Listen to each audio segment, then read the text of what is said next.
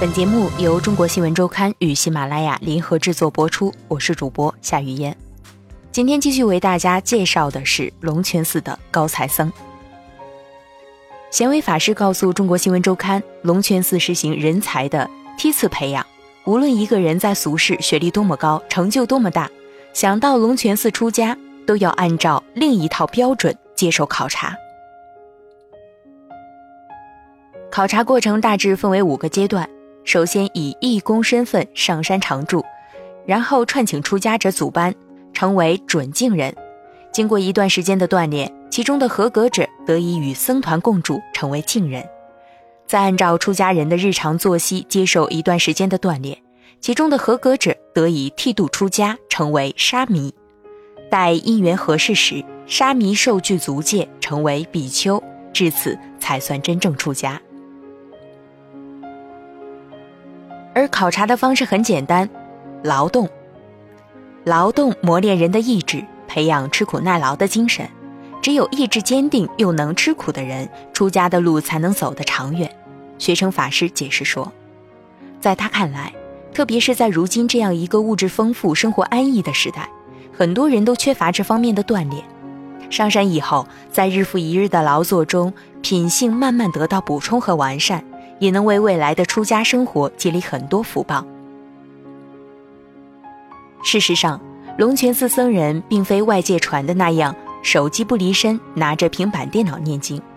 相反，他们在这里遵循着最传统、最严格的清规戒律：每天凌晨三点五十五准时打板起床，一日三餐前集体诵经，用餐时碗筷不能出声，嘴巴不能出声，更不能交头接耳。晚上九点三十分熄灯睡觉，都是雷打不动的规矩。除了这些严格的作息时间外，为保证清修，寺庙还做出规定：用电脑上网要申请，除少数执事法师外，僧众不允许拥有手机。外出要有人陪同，不发单资，所有供养全部归公，日常所需统一由寺院供给。在龙泉寺，每个僧人都要参加清修。寺里有一套完整的学修体系。早餐后，僧人们便到教学大楼里上课。每班大约十几人，由一位比丘级的僧人作为班导。学成法师清楚，必须要有相应的管理制度，依戒设僧，学修体系才能正常运作。他参照传统戒律制度和现代管理经验。总结出一套界别与行政相结合、又互不干扰的管理办法。依据这套办法，僧人们在内部清修时，按照受戒程度从高到低分为比丘、沙弥和净人三个层次。同一个层次里，根据受戒的先后排序，上殿、过堂、诵经、布萨等宗教活动的位次都要遵循这个次序。下座对上座要恭敬学习，上座则对下座要关心引导。而在对外弘法时，僧众按照行政职务的高低分为书记法师，也就是寺院事务管理小组成员，方丈不在时轮流代行主持之责；执事法师，各部门的负责人和轻重。在做事时，下位服从上位，接受上位的教导和劝诫。上位则要以身作则，照顾帮助下位的成长和提升，不可有当官的心态。只有僧团的每个成员安立好自己的角色，恪尽职守，一个僧团才能够形成强大的合力。学成法师对中国新闻周刊说：“二零零九年十月，龙泉寺根据对外弘法的需要，成立了五个部门，分别是工程部，负责寺院的基础设施建设。”文化部负责寺院各类图书、音像制品的编辑、设计、制作和出版；慈善部传播慈善文化；红宣部负责龙泉之声传统文化网和学成法师的博客、微博；和教化部负责组织各种法会和学修活动。后来随着业务的发展，又增设了翻译中心、信息中心、动漫中心等部门。每个大部门下。还是有多个分支机构，比如教化部下有法会处、学修处、研修处等。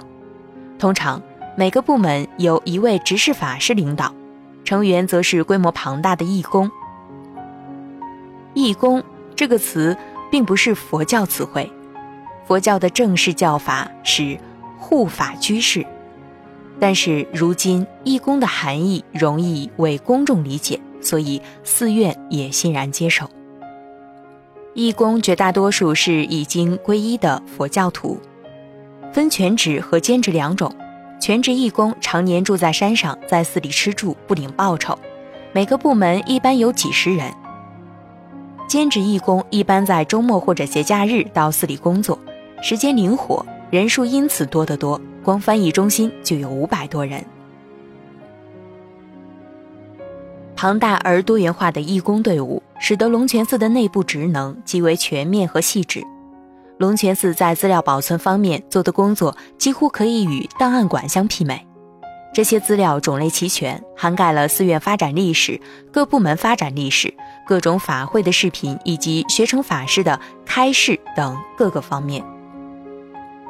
这是一套完全脱胎于现代社会的管理体系，不过，它也带有浓厚的佛教色彩。比如在管理中，僧俗就有明显的界限。比如，居士不能插手寺院管理，需听从部门执事法师的指导，遵守坚持随从、服从管理、不说是非的规约。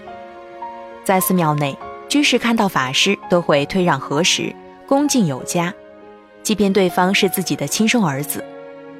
在龙泉寺上万居士中，不乏寺内僧人的父母，比如贤山法师的双亲。三年前跟随儿子上山成为居士，在寺里常住至今。僧团和居士的活动场所也有明确的划分，整个寺庙以鳌玉沟为界，北岸是僧团学修的场所，南岸则是居士居住和活动的区域。僧俗虽然有别，但在学成法师看来，二众又不可分离。僧俗配合弘扬佛法，这个体系的形成非常关键。有了这个体系，才能够真正凝聚起强大的共业，将佛法事业做得深入广大。他常常告诫弟子，虽然僧团的提升是最必要的第一步，但也不可能等到学好了再去弘法，要边做边学。在他的引导下，龙泉寺开始对外举办各种法会，广泛接引信众。如今每逢重要的日子，龙泉寺都要举办法会。春节举办主诵《华严经》的华严法会，清明举办清明祭祖报恩法会，农历四月初八释迦牟尼佛圣诞日举办浴佛法会，农历六月十九观世音菩萨成道日举办主诵《妙法莲花经》的华严法会，五一十一楞严法会、水陆法会等等。这些法会大多以结缘为主，常常结合诵经。田间劳作、拜忏、坐禅体验、学唱佛教歌曲等活动，接引有缘信众。除了传统的法会，寺庙还会定期开设 IT 禅修营、音乐禅修营、艺术禅修营、动漫禅修营等，让大家体验佛教文化，与法师、居士面对面交流。频繁互动的结果是，越来越多的人成为龙泉寺的义工。一位在厨房帮忙的义工告诉中国新闻周刊。他喜欢这座寺院，喜欢这里茂盛的植物和清新的空气，也喜欢寺院里人和人之间那种轻松的氛围。它让你安静下来，不再躁动，不再疲惫。一旦成为义工，就有机会参加由居士们组织的学佛小组。这些小组通常在交通更为便捷的市区组织活动，有授课讲师，有班长，课本则是一些逻辑性强。符合现代人思维方式的佛法，比如藏传佛教格鲁派创始人宗喀巴大师写的《菩提道次地广论》。而到了周末，各个学佛小组的骨干又会从城里汇集到龙泉寺上课，有给学佛小组班长开的课，也有给被称为新时代佛教传教士的讲师开的课，还有给准备做讲师的人开的课。